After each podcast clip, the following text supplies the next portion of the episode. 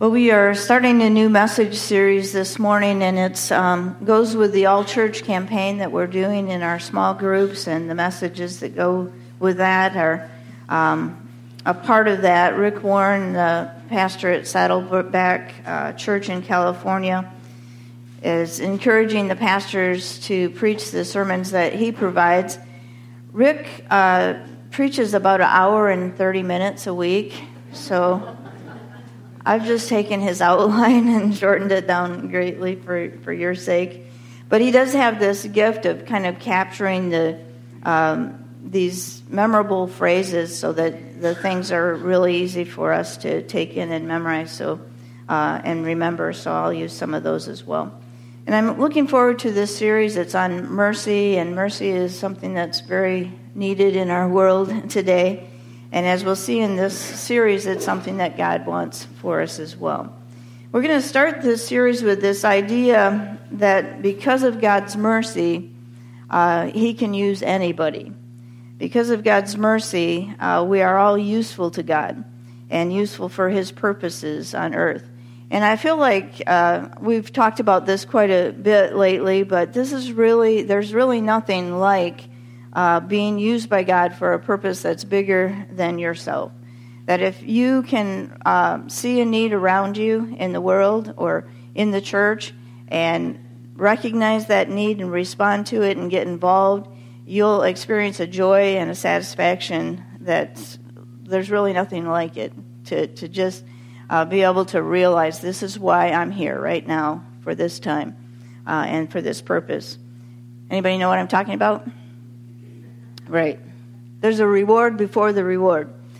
And if you look with me at Romans uh, chapter 6, verse 13, it says, Give yourself to God as those who've been brought from death to life, and surrender your whole being to Him to be used for righteous purposes.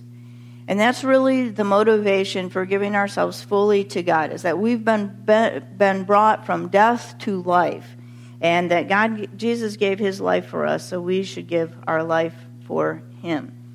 And I think most of us get that, but then we have the couple of hangups, uh, a couple of barriers that keep us from really living into it. And the, the primary two are that we either convince ourselves that we're disqualified or that we're unqualified. And don't raise your hand, you don't even have to nod, but does anybody have anything in your past that you feel like it just disqualifies you from being used by God? Sometimes we feel disqualified. Hey, you know, I know my past, I know the mistakes I've made, or, or maybe it's something like, you know, I didn't even graduate high school.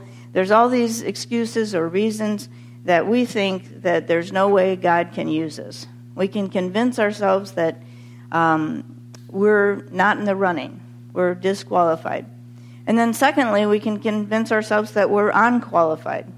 Uh, sure, God can use that person. Uh, God, you know, they got so many administrative gifts or, or whatever it is, and God can bless that person, but He's never really going to do anything significant through me. You can either feel disqualified or unqualified. And the good news is that that's just not so. That's not what we see in Scripture.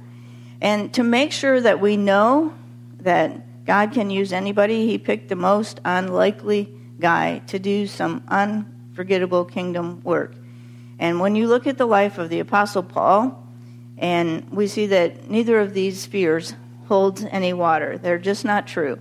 God wants to use every person in ways that you can't imagine. And the Apostle Paul um, had this vision. He was going to go where no one else had gone and bring the gospel to people who had never heard it before. He was an amazing guy.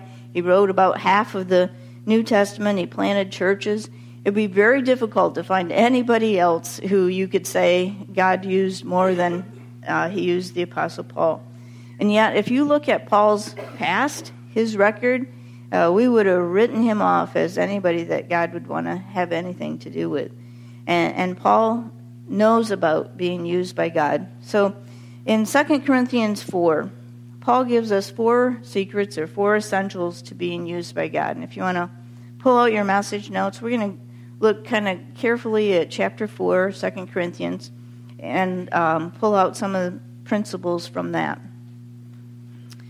The first uh, principle, if you're writing these down is the first essential to being used by God is never forget you are useful because God is merciful. You are useful because God is merciful. Merciful. Uh, God can use anybody. He, he is full of mercy. And um, so I want to start by explaining a little bit about what we're talking about when we talk about mercy. I want to use the definition that Rick Warren gives in the study so that we're all on the same page. And that is that mercy is undeserved forgiveness and unearned kindness. Mercy is undeserved forgiveness and unearned kindness. So when somebody forgives you, you don't deserve it, that's mercy. When someone shows a kindness to you and there's no way you can pay them back for that, that's mercy. Uh, everything God does through you to make a contribution to the world, uh, He does by mercy. And uh, we see in 2 Corinthians 4 1, Paul says, God in His mercy has given us this work to do, and so we're not discouraged. God in His mercy. And here's why Paul says that this is in God's mercy that they were given work to do. It, do you know what Paul was before he was a church planter and a preacher? He, he was like an anti Christian terrorist. uh, he was the exact opposite of what you'd expect um, for God to use. And in your outline there, I put Galatians 1 13 and 15 that goes with this idea that uh, where Paul talks about how far out he was. He says, You've been told how I used to live when I was devoted to the Jewish religion, how I persecuted without mercy the church of God and did my best to destroy it. Then in, in 15, he says, But God, in his grace uh, or kindness, which is mercy, chose me even before I was born and called me to serve him. So before Paul has this encounter with Jesus, he went from city to city. He was having the Christians arrested, thrown in jail, uh, was glad when they were uh, murdered. He was obsessed with destroying them. You know, it didn't matter if a father was being torn away from his children or a mother was being taken off to prison. He had no mercy. And he says that God, in his kindness and his mercy, chose me even before I was born. So even before Paul had done anything that uh, uh, would eliminate him, God chose him because of his mercy. So your past does not preclude your future. Everyone messes up. Some of us more than others, but God knew in advance what Paul's sins would be, and yet in his mercy, he still chose him, he still used him. And the same is true for us.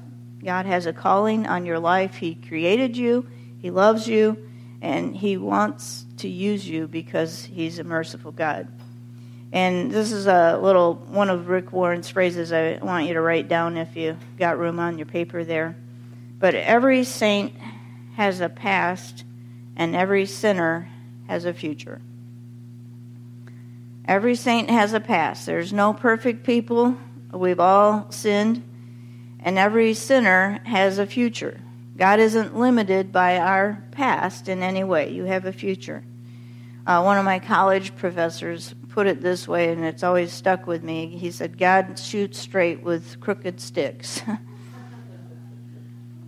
God shoots straight with crooked sticks. It's God's ability to accomplish what He wants to accomplish doesn't depend on us and our perfection.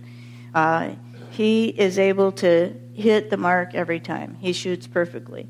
And our part is to just say, Here I am, Lord, and trust Him with the results. So that's the starting point. Never forget you're useful to God because God is a merciful God. And then, number two, remember it's not about me. And it's not about you either. remember, it's not about me, it's not about you, it's about Jesus in 2 Corinthians 4, verse 5, Paul gives us this third, uh, second key. He says, You see, we don't go about preaching ourselves. We preach that Jesus Christ is Lord, and we ourselves are your servants for Jesus' sake. And he uses this phrase for Jesus' sake twice in this, this chapter. He's saying, It's not about me, it's all about Jesus. And Paul's crystal clear about this. I, I do it for Jesus' sake and not for me. And you're called to serve for Jesus' sake. You know, if God uh, did not use anybody, uh, any flawed people, to accomplish his purposes, the gospel would have not been spread past the first person. But he uses, his, he uses all people for Jesus' sake, so that Jesus' suffering doesn't go in vain. Uh, God chooses to use us and use us in ways beyond our abilities and uh, beyond anything that we could ask or imagine to make Jesus' name known for Jesus' sake, to glorify Jesus. And then, number three, um, Paul talks about this in this passage. Uh, if you want to be used by God, you have to allow God to use your pain to help others. And that kind of flows right out of the last point to let God use your pain to help others. And, you know, I've seen so many stories of uh, broken people and how God turns their lives around and then He uses them in amazing, powerful ways. And, you know, um, God can use the things in our past that we're ashamed of uh, things, problems that we've had in our life, uh, pain in our life, to help other people uh, who are going through the same kinds of hurts and the same kinds of things. And, you know, Paul went through enormous pain. I mean, he was beaten, he was stoned, he was shipwrecked, he went without food, he and just endured incredible suffering to share the message that there is life in Jesus Christ. And uh, here's his perspective in, in again in chapter 4 of uh, 2 Corinthians. He says, We're often troubled, but we're not crushed, sometimes in doubt, but never in despair. There are many enemies, but we are never without a friend. And though badly hurt at times, we are not destroyed. So uh, then later in the verse, verse 15, he says, For all of this, and he's talking about all of his sufferings, is for your benefit. And as God's grace reaches more and more people, there'll be great thanksgiving, and God will receive more and more glory. So he says, All of this, all of my suffering, it's for your benefit. And that's redemptive suffering. There's three kinds of suffering in the world. The first is um, the suffering that we bring on ourselves. Has anybody ever brought suffering on yourself?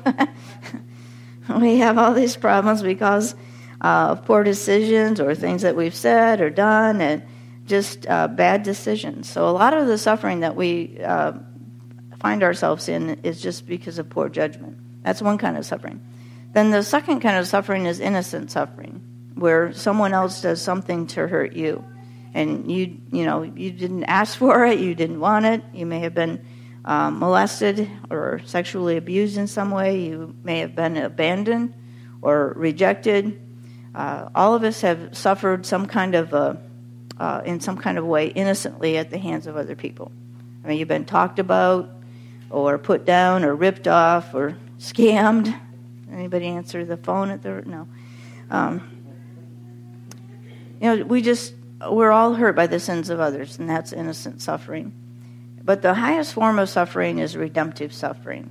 When you choose to put up with a loss or uh, an offense or a problem in order to help other people, in order to bless others. And when Jesus was hanging on the cross, he was doing that as that was redemptive suffering. He was suffering for the world. He was dying for our sins and suffering for the benefit of others. And, you know, God can use all of these different kinds of suffering, sufferings, even the ones that we bring on ourselves, redemptively, if we will allow God to do that and trust Him. And then Paul's last secret is to stay focused on eternity. Um, the more we understand about eternity, the less you're bothered by the things that happen here on earth. In 2 Corinthians 4:17, Paul says, and this small and temporary trouble we suffer will bring us tremendous and eternal glory, much greater than the trouble. And so he's, he says these little troubles, like being shipwrecked and beaten five times, and, and all these small, these are just small problems compared to eternity. And we, uh, you can put all the kinds of stuff uh, on this planet aside if you know what's going to happen in eternity. These little troubles are getting us ready for an eternal glory that makes the troubles that we have right now seem like nothing. In verse 18, he says, So we don't look at the troubles we see right now. Rather, we look forward to what we have not seen. For the troubles we see will soon be over, but the joys to come last forever. God isn't limited by our past. He's not limited by our weaknesses or shortcomings. His eternal blessings aren't limited either. And what he's looking for is our availability. And when we are willing to step forward and say, Here I am, whether it's something behind the scenes like prayer, or up front leading worship, or serving out in the community, or as a missionary, you know, on a mission field, God wants to give your life meaning and purpose by giving you work of eternal significance. Let's pray. Dear God, we, uh, we thank you for your mercy. I thank you for the mercy that you've shown everyone here in these seats, that we all recognize it, that uh, when we were lost, you found us, you offered us life in Christ, you hung on the cross for us. All of this is God's mercy, and we thank you. We thank you for a new day. Your mercies are new every morning. And uh, we ask that as we go through our day and through our life, you would lead us, you would help us to trust you and be useful to you because we want your son Jesus to be glorified. And we pray all these things in Jesus' name. Amen.